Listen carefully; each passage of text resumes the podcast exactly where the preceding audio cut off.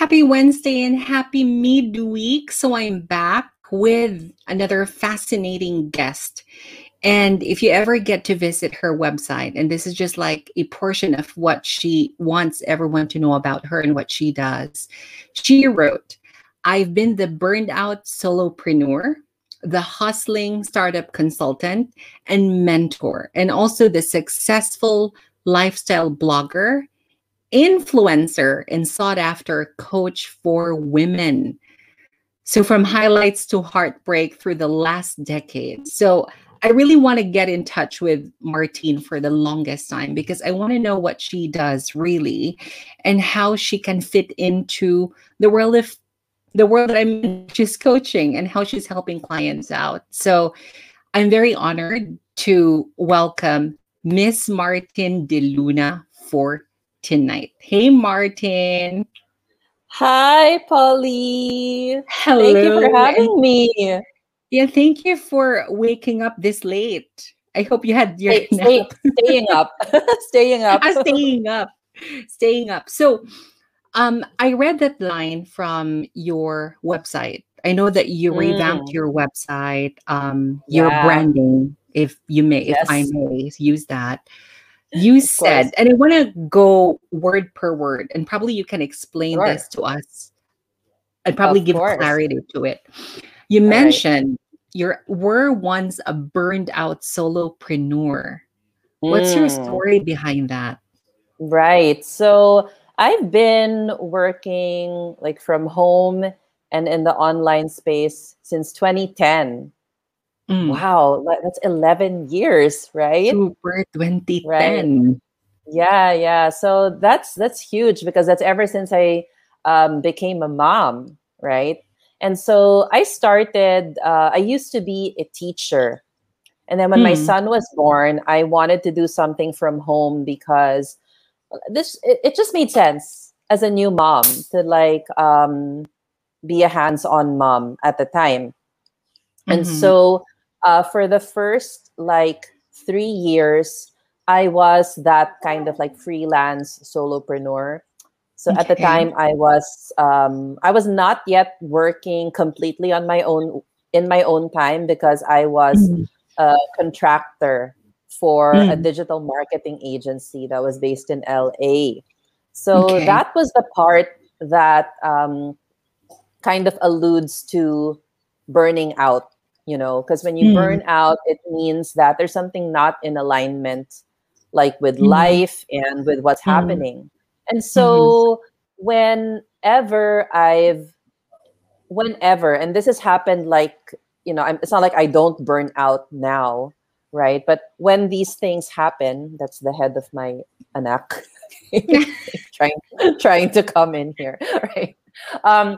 So anyway, this is episodes, like these burnouts, they happen from time to time, but through the years, through the last like 11 years, I've been better and been equipped with better tools along the way to manage it or to spot it before it happens. But in the beginning, it had to happen for me to know how it felt, like not being able to be a hands-on mom fully because I was working all the time, for instance, right?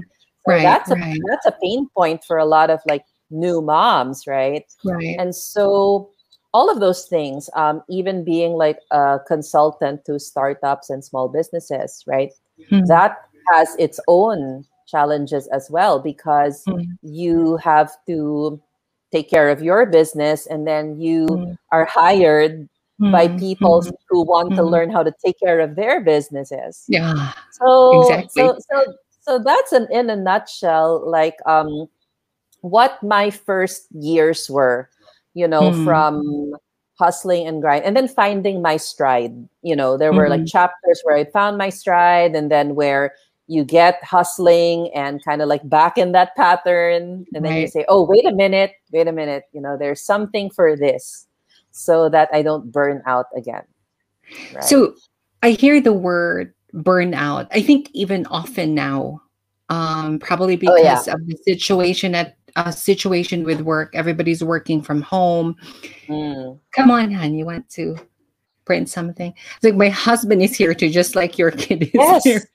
Of course, we're all like, this is our real life now. Right. So, and I allow that to happen, you know. Sometimes my husband steps in, my kid steps in to say hello and just to be seen as well. And for me, that's okay. That's really the setup at home, right? And not be pressured about it. So when you mentioned the word burned out, if someone's listening to you now and say that, okay, am I experiencing that now? How do we qualify what burnout is? Or does it differ from person to person?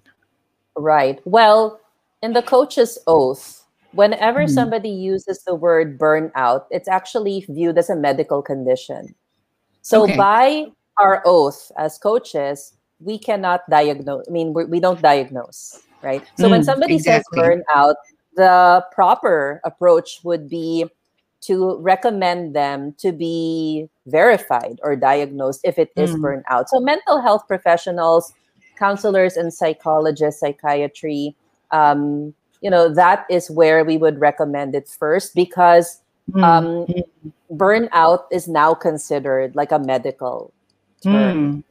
Right. So we what are the common symptoms, Marts, that you experienced before? And you really said that because you mentioned that, okay, you have to diagnose it with an expert who can tell you that you are. But what are the telltale signs of it before it becomes a, I don't know, like a full burnout situation? Like it's real burnout? Yeah. Well, for me, I did get a therapist along certain times in my life, you know, because I believe in processing. I believe in, you know, understanding where our behaviors come from, etc. You know, you being a therapist know this, right? Yes, honey. You want to borrow my brush? I think it's there in my handbag. Okay, daughter. Our life at home. Real life, yeah. So, so when I went to see my first therapist around 2015, end of 2015, I had given birth 10 months prior to that.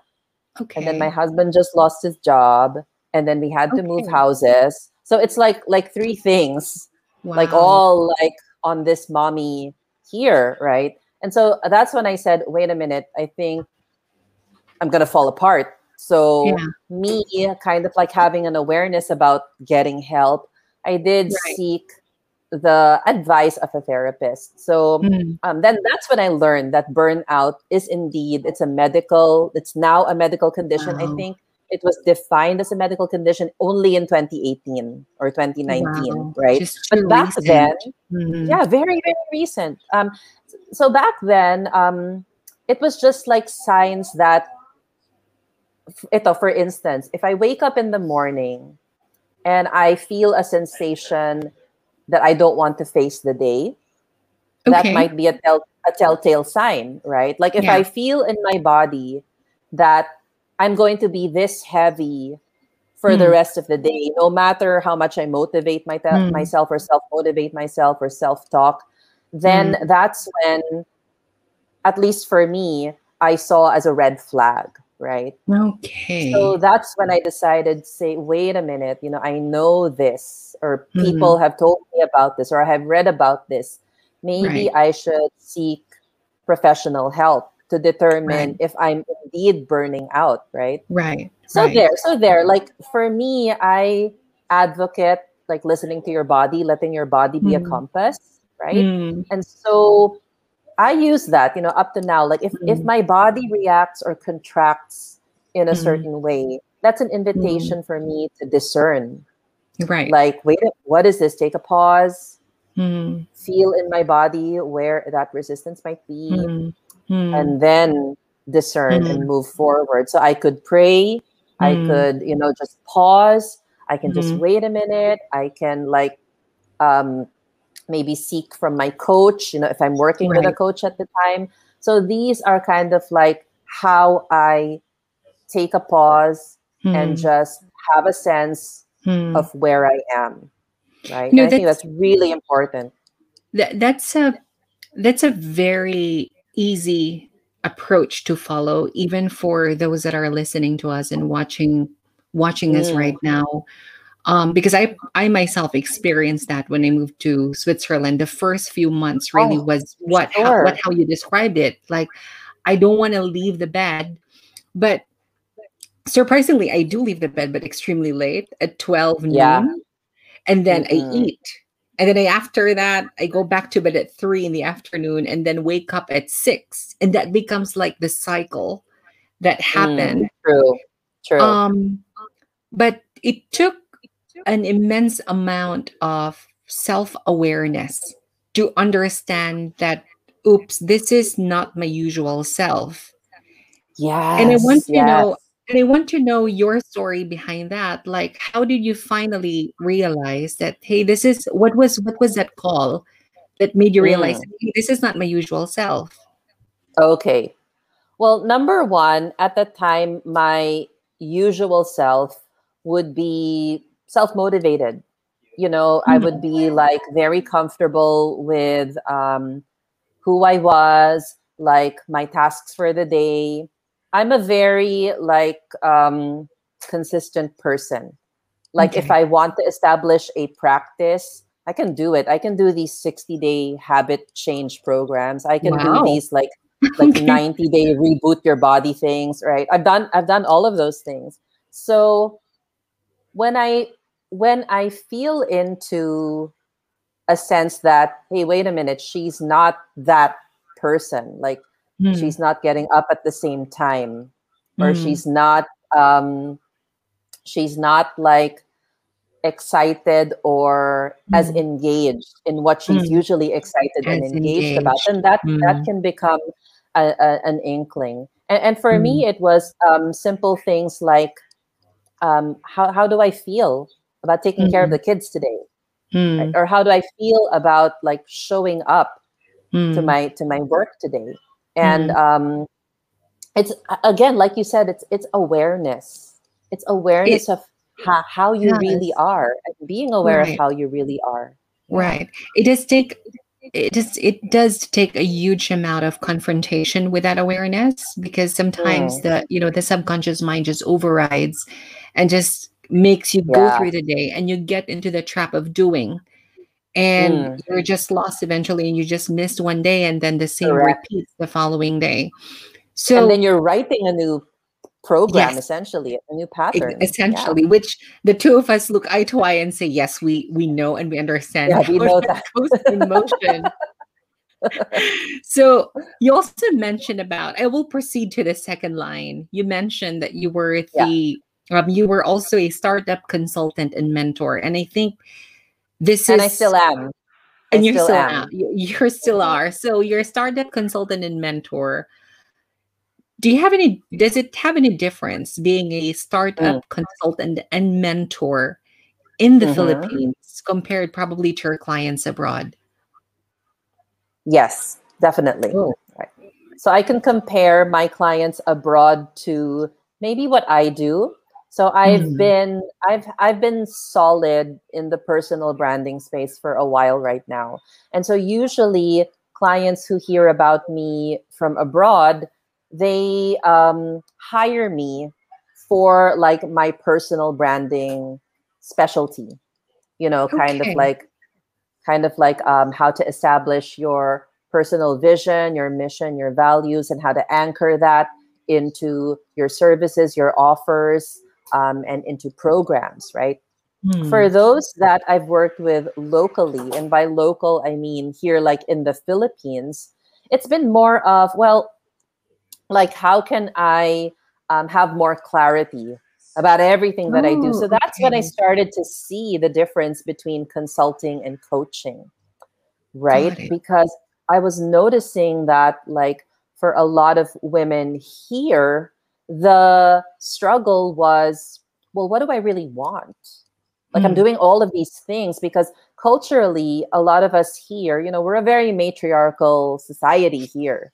Like, it's not unusual for it to be a dual income household where the mom is working and the father is working, or sometimes it's just the mother, right? And we see this, like the dynamics of OFWs, for instance, where the male partner or at least the masculine partner stays here. And then, you know, we have a lot of OFWs that are female that have worked abroad. And then the child rearing is left to the spouse over here. So there's like this dynamic of like matriarchal society.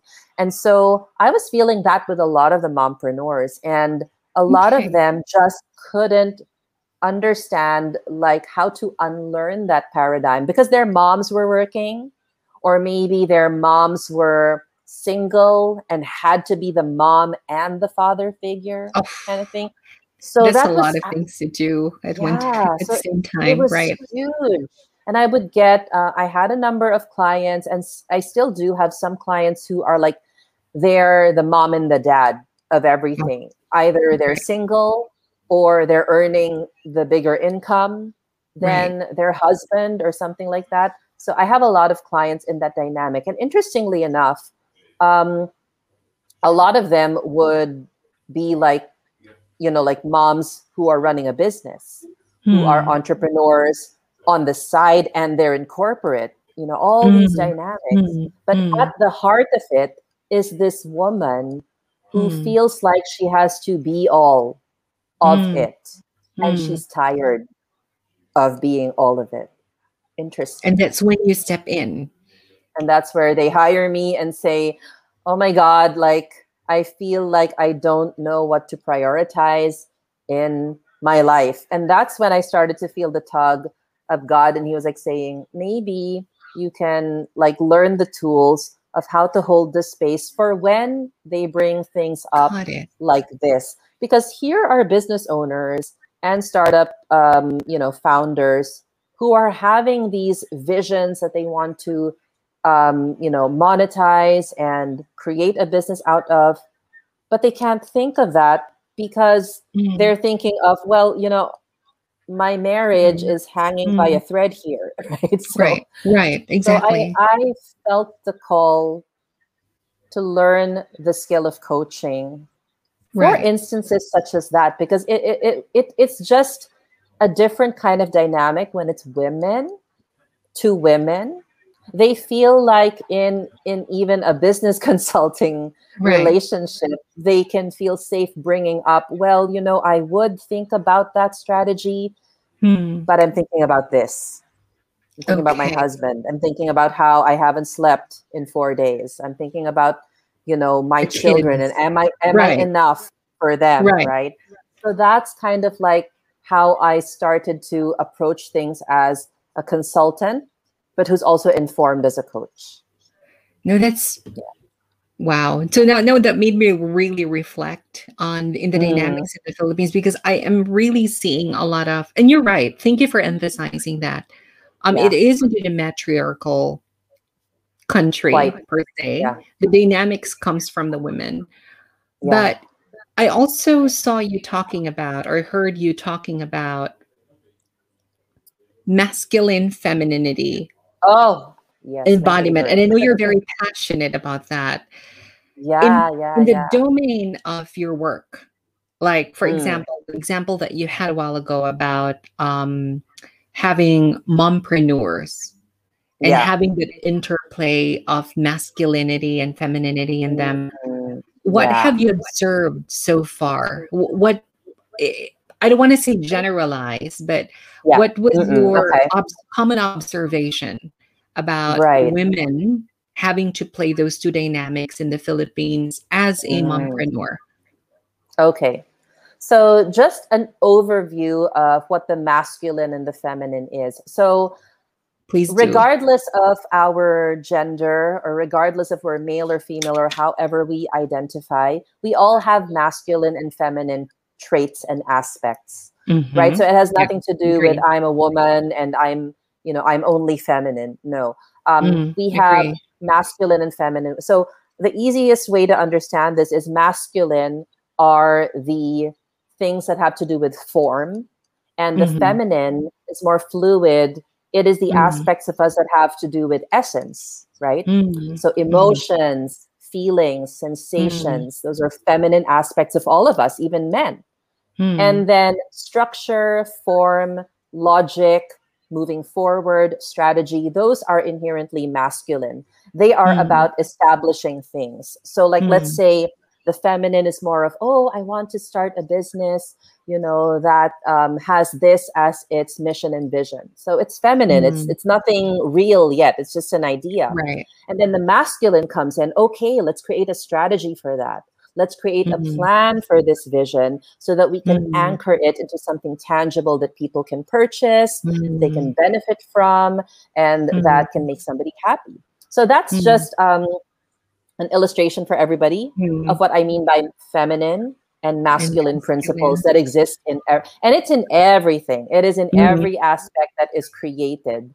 Because everything, there's a universal law, which I love to study the universal laws, but there's a universal law that says there's a law of gender for you to create anything. There has to be a male and there has to be a female aspect, hence the sperm and an egg, you know. Yeah. Like, so that's a universal law. We see it everywhere, male and female. So in a mompreneurship dynamic, right, a lot of instances, because of, you know, the narratives that we have around women empowerment and feminism, a lot of women feel, right?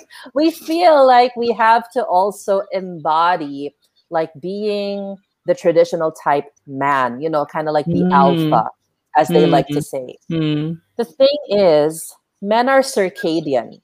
They operate on a 24-hour cycle. All they need is like, give me my meat, give me my food, give me my sleep, and then tomorrow I can wake up and do clockwork again. Yes. With women, we're different. We have different hormones, for instance, right? So we operate like more emotionally than they do. Not that they don't have emotions, but we just have a different kind of like wavelength, right?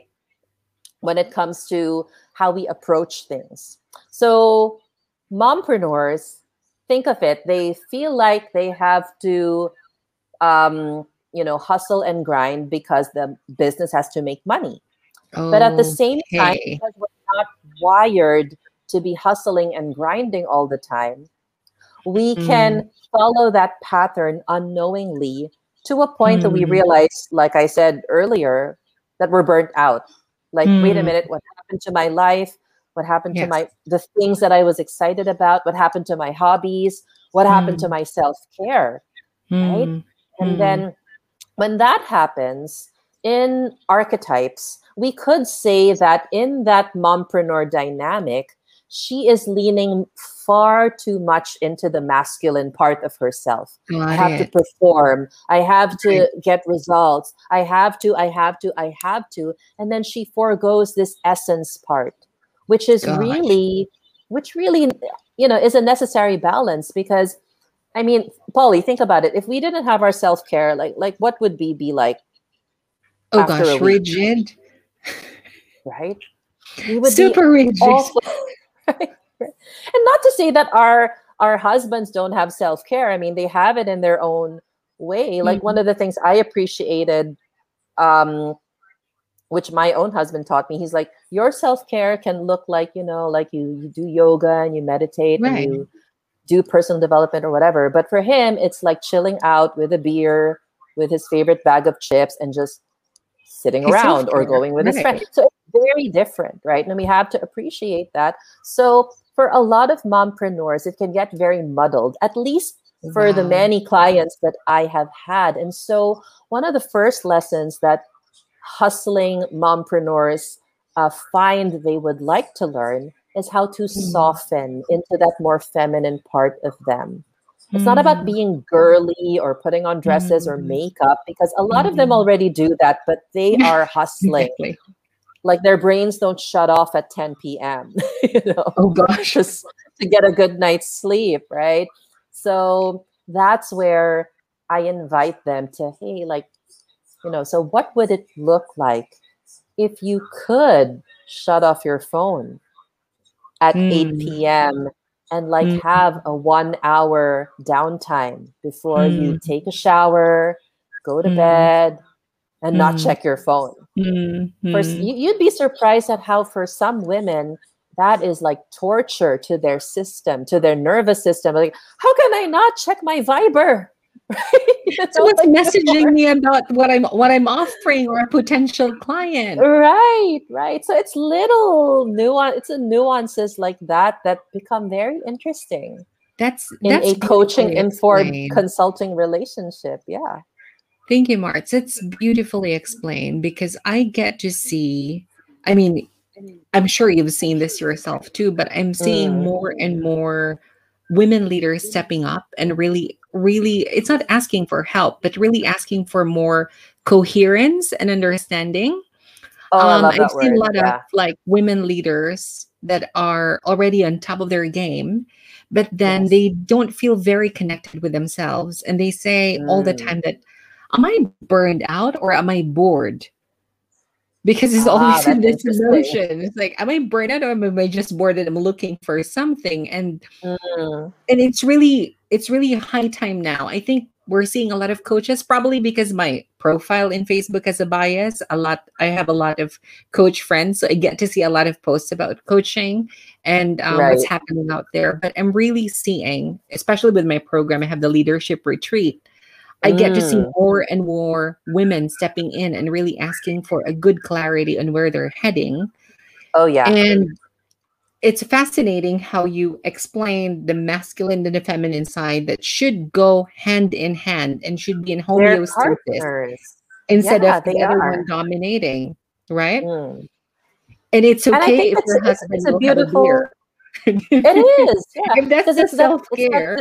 Then it's that dynamic, you know, and I think that's why I describe the relationship between the masculine and the feminine in all of us as kind of like a marriage, you know, it's like a marriage that works, right? So so in the case of the hustling mompreneur, like when she feels safe to rest and she feels like I'm worthy of shutting my phone and like not taking messages at 12 midnight so that I can sleep 8 hours. When she feels that in her body and she embraces that as part of who she is, then suddenly the next hurdle is easier for her to say, set a boundary around. So a lot of my clients, a huge step for them is turning off the phone, not replying to emails and Viber messages, because it's mostly Viber here in Manila, right?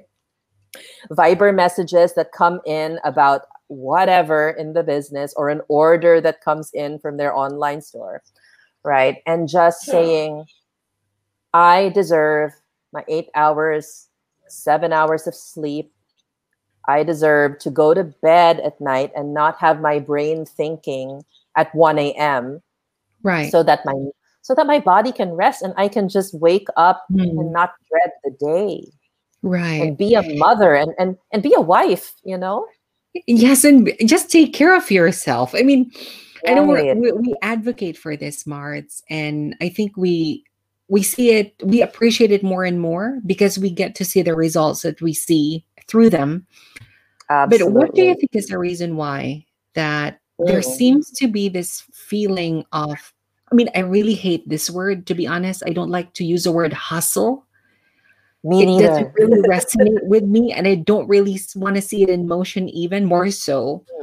But where is this coming from? Ooh, that's very loaded. Well, in a lot of conversations that I've had with clients and also with friends, it's like they usually, and you and I can appreciate this in the kind of work that we do, usually it was a modeling to them of a parent figure. So for instance, I have clients who remember that just recently I was talking about it in a group coaching, and one of them said that she never realized she's emasculating her husband by rubbing it in his face that, you know, I can take care of both of us. Oh, right? She had no idea. Okay. Yeah. So number one rule, men are built, they're wired to be respected and honored. And that's not like being, oh, that's toxic masculinity. No. That is the design. That is how they are designed, right? So if they are truly core masculine, when you respect them and when you show them dignity, like, you can be my hero, you can be my knight, you can be my king, it elevates their mechanism. Just like, I was telling a friend, just like when a peacock preens his feathers, you notice that the male peacock looks much better than the female one, right? Well, pretty much all the birds... All the bird smarts. Yeah, and even like the animals, like the male is just so much more like imposing and, you know, like attractive than the female. And there's a reason for that, because the male archetype, if you identify as male, you command respect. So when my client was realizing this, she said, it's like I castrated him, like psychologically took his balls away when I said that. She knows. And, yeah. And I've done that too. You know, I've self-glorified myself. Like, hey, you know, like I, you know, and when we do that, it's not about women empowerment anymore.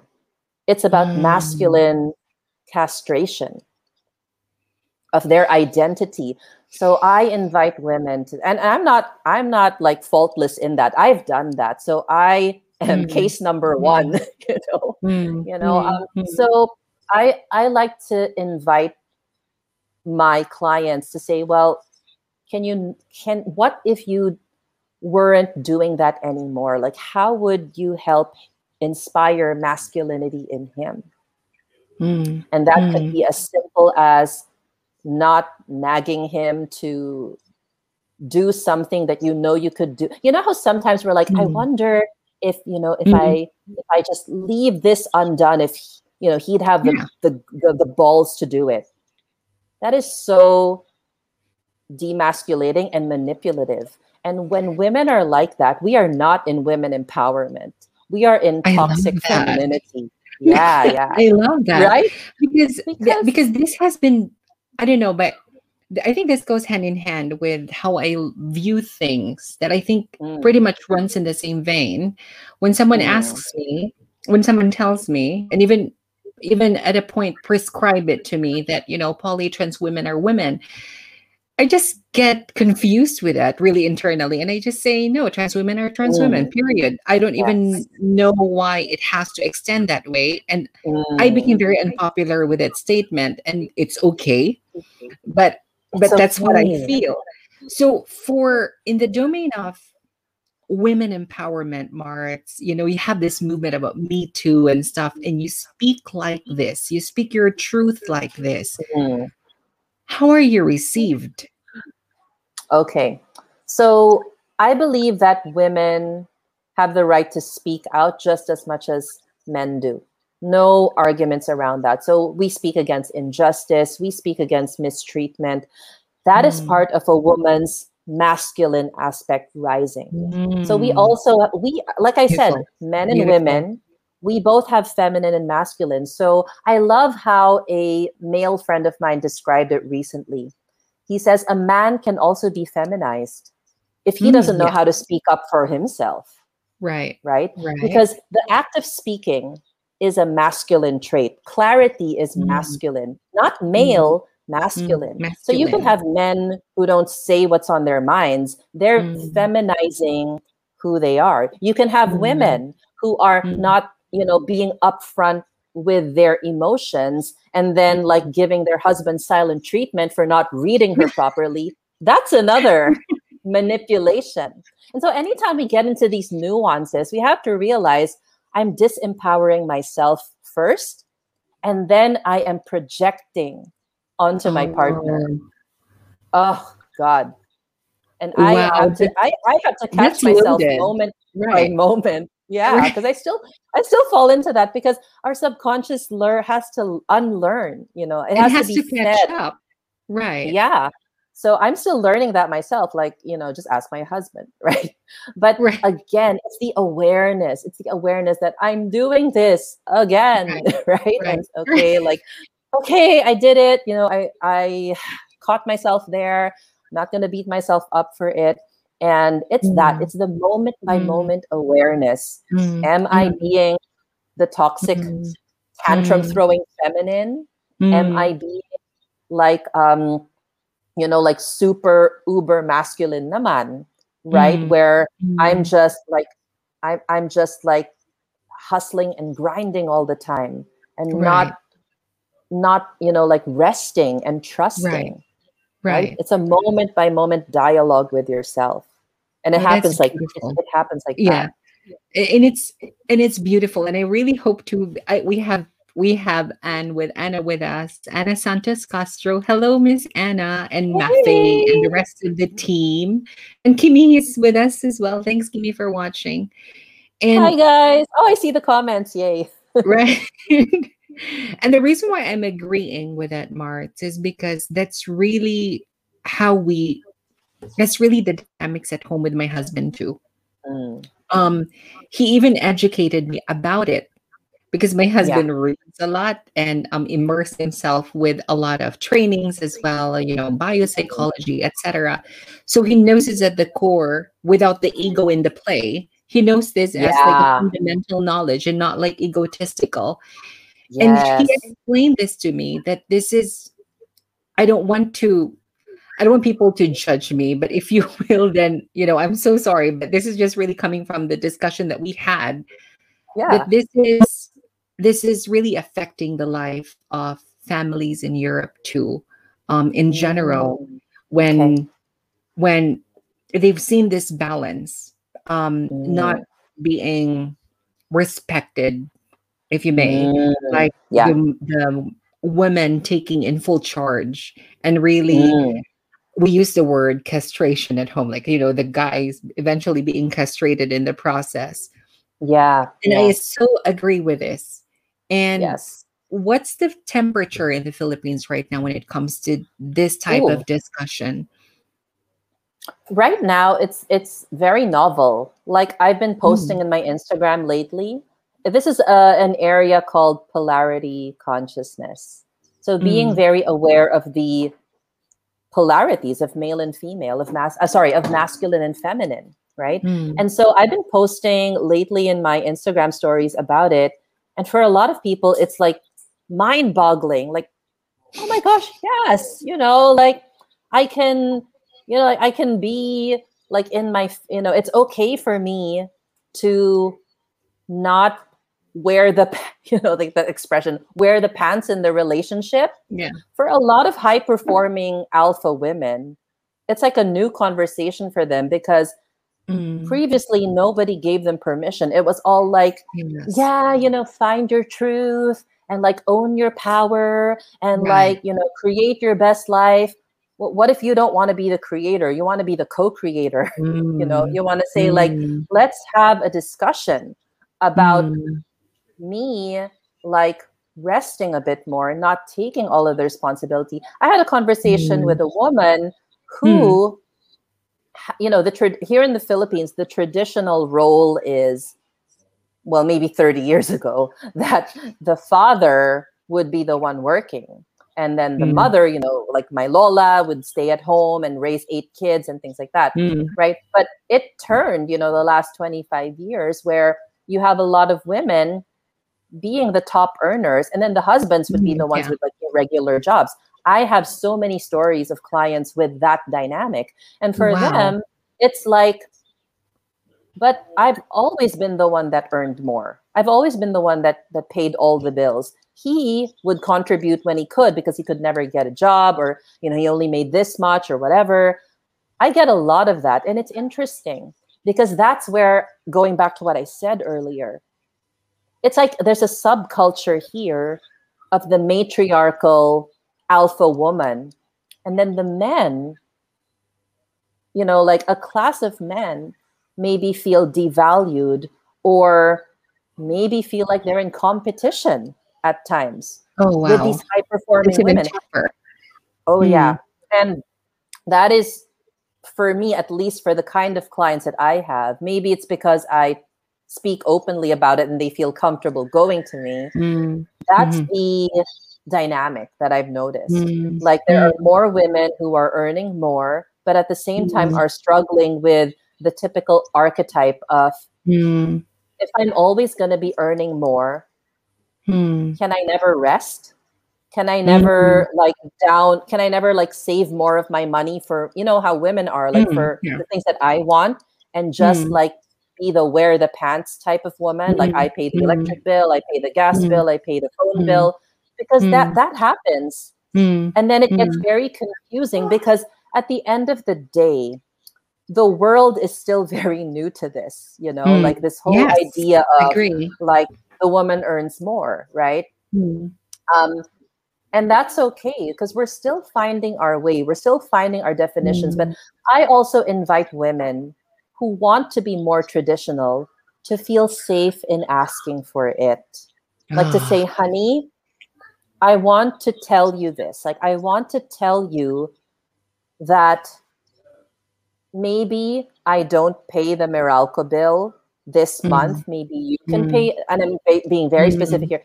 You pay it this month, and then next month I pay it, and then you pay things. Seemingly trivial things like that become a big deal in restoring honor in a marriage. You know what I'm saying, right? Honor that's in huge. The marriage. Yes, it's technically like, that's energy exchange too between the two. Between two human beings living in one house. I mean, I remember. And then there are no more fights about the bills, right? Right, right.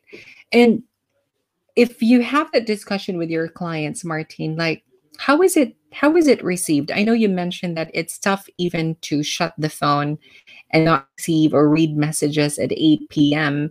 That's more Herculean, it seems to me, because it changes the usual behavior.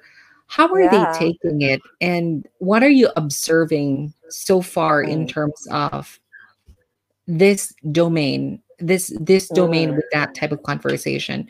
How do you think Philippines will fare? Are we receptive, resistant culturally? First of all, I think the clients that go to me are already ready to receive these new insights. But most of the time, they're the ones that bring up the issue, because again, that coaching ability allows us to ask very powerful questions, right? And so it really comes from the horse's mouth that they are not putting their phones down. So it's not us pointing it out. It's like them saying, you know what, I don't want to admit this, but yeah, that's the case. Like, I'm on my phone 24/7, right? So when it comes from them, it becomes more powerful, because they already know that it's a behavior that they want to shift. Nice. So I think really that presenting themselves with it. They present themselves with it, right? They become their own advocate. Yeah. And now I know that you have targeted people, like targeted women that you're working with.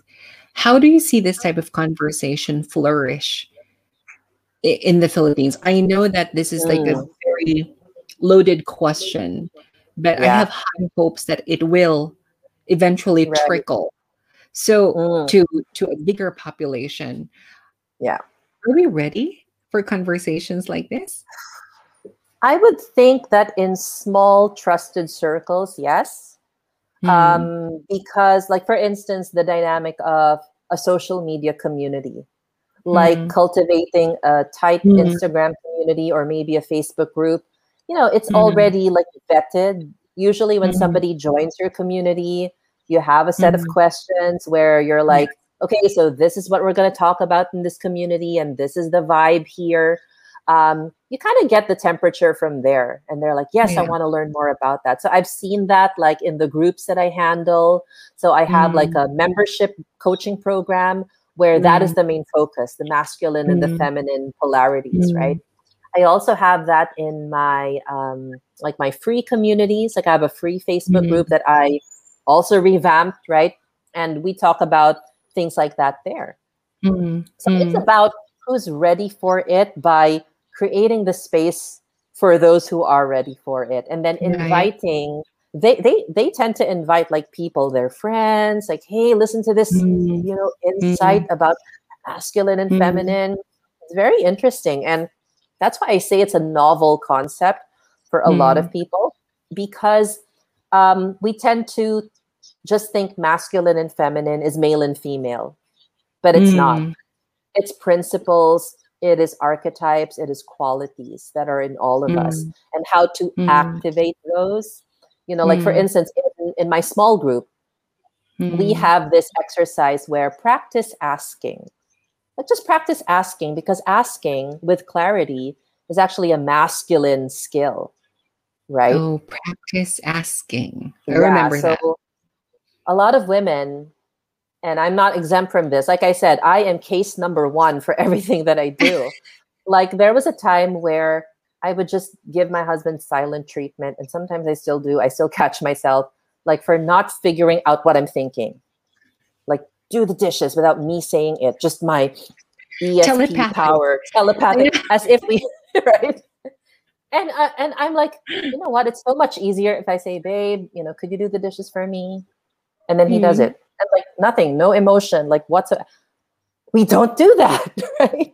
And so why is it that we feel that there's always an emotion to something that we need to ask for to happen? Because I'm also case number two if you're case number one. I think it's because we just like are so much in our feminine that the masculine within us is out of practice. So I've learned that. And my husband was the first one to teach me that. He said, babe, you know, like if you don't tell me exactly what, and he said this to me, like one time he was giving me a gift. Tell me exactly the color, exactly the model. And he's like, I will get, because he knows like when there's clarity, then the desire is met. Right. So I said, and sometimes I still forget that. Like sometimes I still become my bratty feminine, you know, like figure me out. Yeah. Men, they're not like that. They appreciate when you're clear. Figure me out. Right? They appreciate when we're clear, when we're specific. And for us women, you know, we can learn a thing or two from them doing that. Like, you know, just be, babe, you know, just be clear with me. I love you. And sometimes like I have to remind myself that they do want to please us.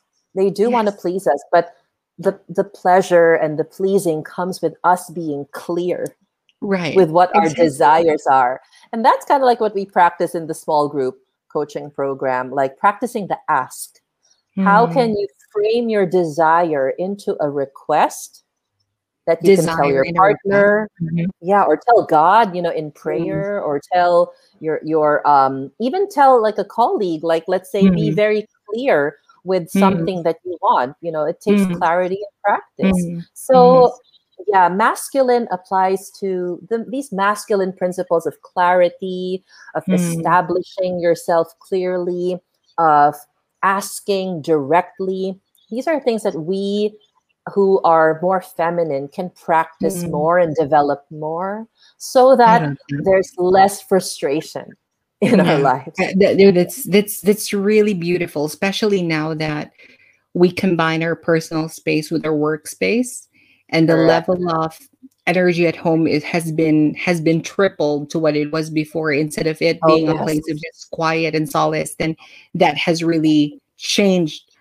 So Martine, I don't know, like I just want to thank you for making this a master class than an interview here. Because it's very refreshing to hear it from someone in the Philippines who can articulate it this way. That's so against the gradient of our culture, like quote unquote. So, our culture, our culture. So looking at your family picture, you have your husband there. If I can only ask your husband, how are you managing things at home? I mean, you're a very empowered woman. You can speak up. You are fantastic as you are. You need a man beside you that's also extremely sure of himself to be able to have the dynamics. What message would you like to give your husband, Martine, if you can? Okay. If I could talk to him right now, he's probably in the room. I would probably say, like, babe, thank you for being my teacher in terms of, you know, like how to take care of me. That I want to thank you for, because I know you want to take care of me, and I know I see that and I feel that. and you taught me how to ask you for anything. And, you know, not because I know, like, ladies, okay, here's just a caveat for the ladies. Asking does not mean like bratting and saying, you have to get me this. You have to. No, it's like also being ready for their response, being a gracious receiver. So I want to thank my husband for dealing with all of my shit. Sometimes like when I am not clear. So I want to thank you, hon, for never giving up on me. So I want to thank him for that. And for being the first one to teach me how to ask with clarity. Right. Because yeah, he was really the first one. It was, we were on the couch and we were like, oh God, he's in the kitchen. I'm so embarrassed. Okay. Okay. But he was really the first one. You're on the couch and I was crying because I can't remember why, but that conversation stuck. He's like, you can just ask me exactly for what, or tell me exactly like what it is. And, you know, and I will hear it. I will accept it, you know. And ladies, also our responsibility is to be really great receivers, whether it's a yes or whether it's a no, to receive great with grace and grace. Yeah, absolutely. So, but yeah, I want to thank my husband for letting me feel safe to ask anytime. And to express my desires and what I'm really feeling, and to feel, you know, to give me a sense of safety, because that for me is what really, what, sweetheart? Water? Yeah, daddy's there in the kitchen. We're talking about daddy. I love you. I love you, babe. Thank you, Mart. That's beautiful. It made me realize really that we having a partner that will complement us instead of complete us. Yes. Oh. I do not like that quote. not complete, but complement us. Really empowers us more and really grows our talent and our purpose in life. And you have a beautiful family now. But 10 years ago, you mentioned that this is when the burnout happened. You know, you're soul searching, if you may. Yeah. If you can give a message to that, to the Martine 10 years ago, what message would that be? You don't have to have it all together, and that's okay. Yeah, that's what I would tell her. Oh, yeah. That is huge. And I think I wrote myself that one time, like during a therapy session, like, what would you write to yourself, like X number of years back? And I think that still resonates with her. Yeah, yeah. And I think a lot of women that are watching right now would also resonate to that message, but specific to your practice, your coaching practice, mentorship, what one advice do you always go back to when holding space for women? It's to remember who you really are underneath all of the layers, underneath all of the roles you've tried on and taken off, under all of the self-improvement that you've done, if you've invested in yourself. Always go back to who you really are. And for me, we are sons and daughters of God. That is it. If we can remember, and that's what I mentioned, like that's the other part of this, like masculine and feminine, right? Kind of like dynamics. At the heart of it is God, the creator, the father of us all. So that's who we really are. So if we can go back to that pure identity of being provided for, being supported, always having abundance available to us, you know, because we are God's children in this imperfect world, you know.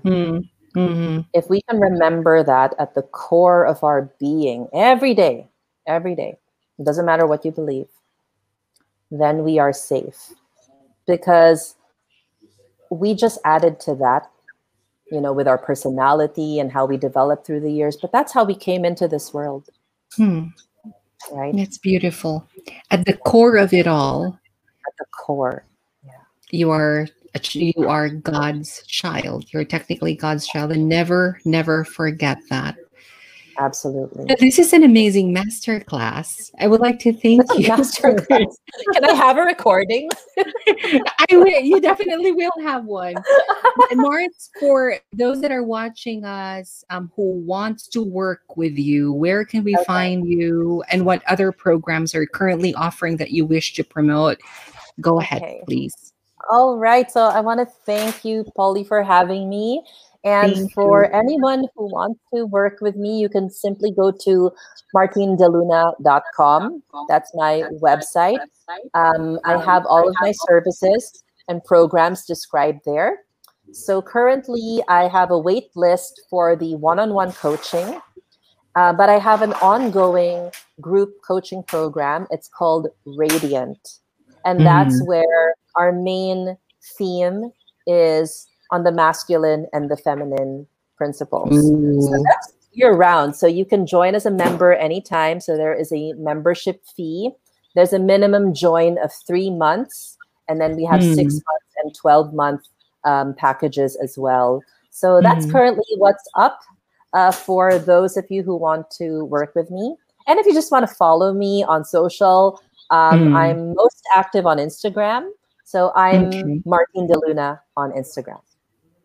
Beautiful. Martine, I can't thank you enough for sharing and imparting your knowledge and your journey and your learnings, and being generous in sharing that and squeezing all that in for an hour. I'm so happy. Thank you for the masterclass, really. I love that it's a masterclass. It is. It wasn't my intention.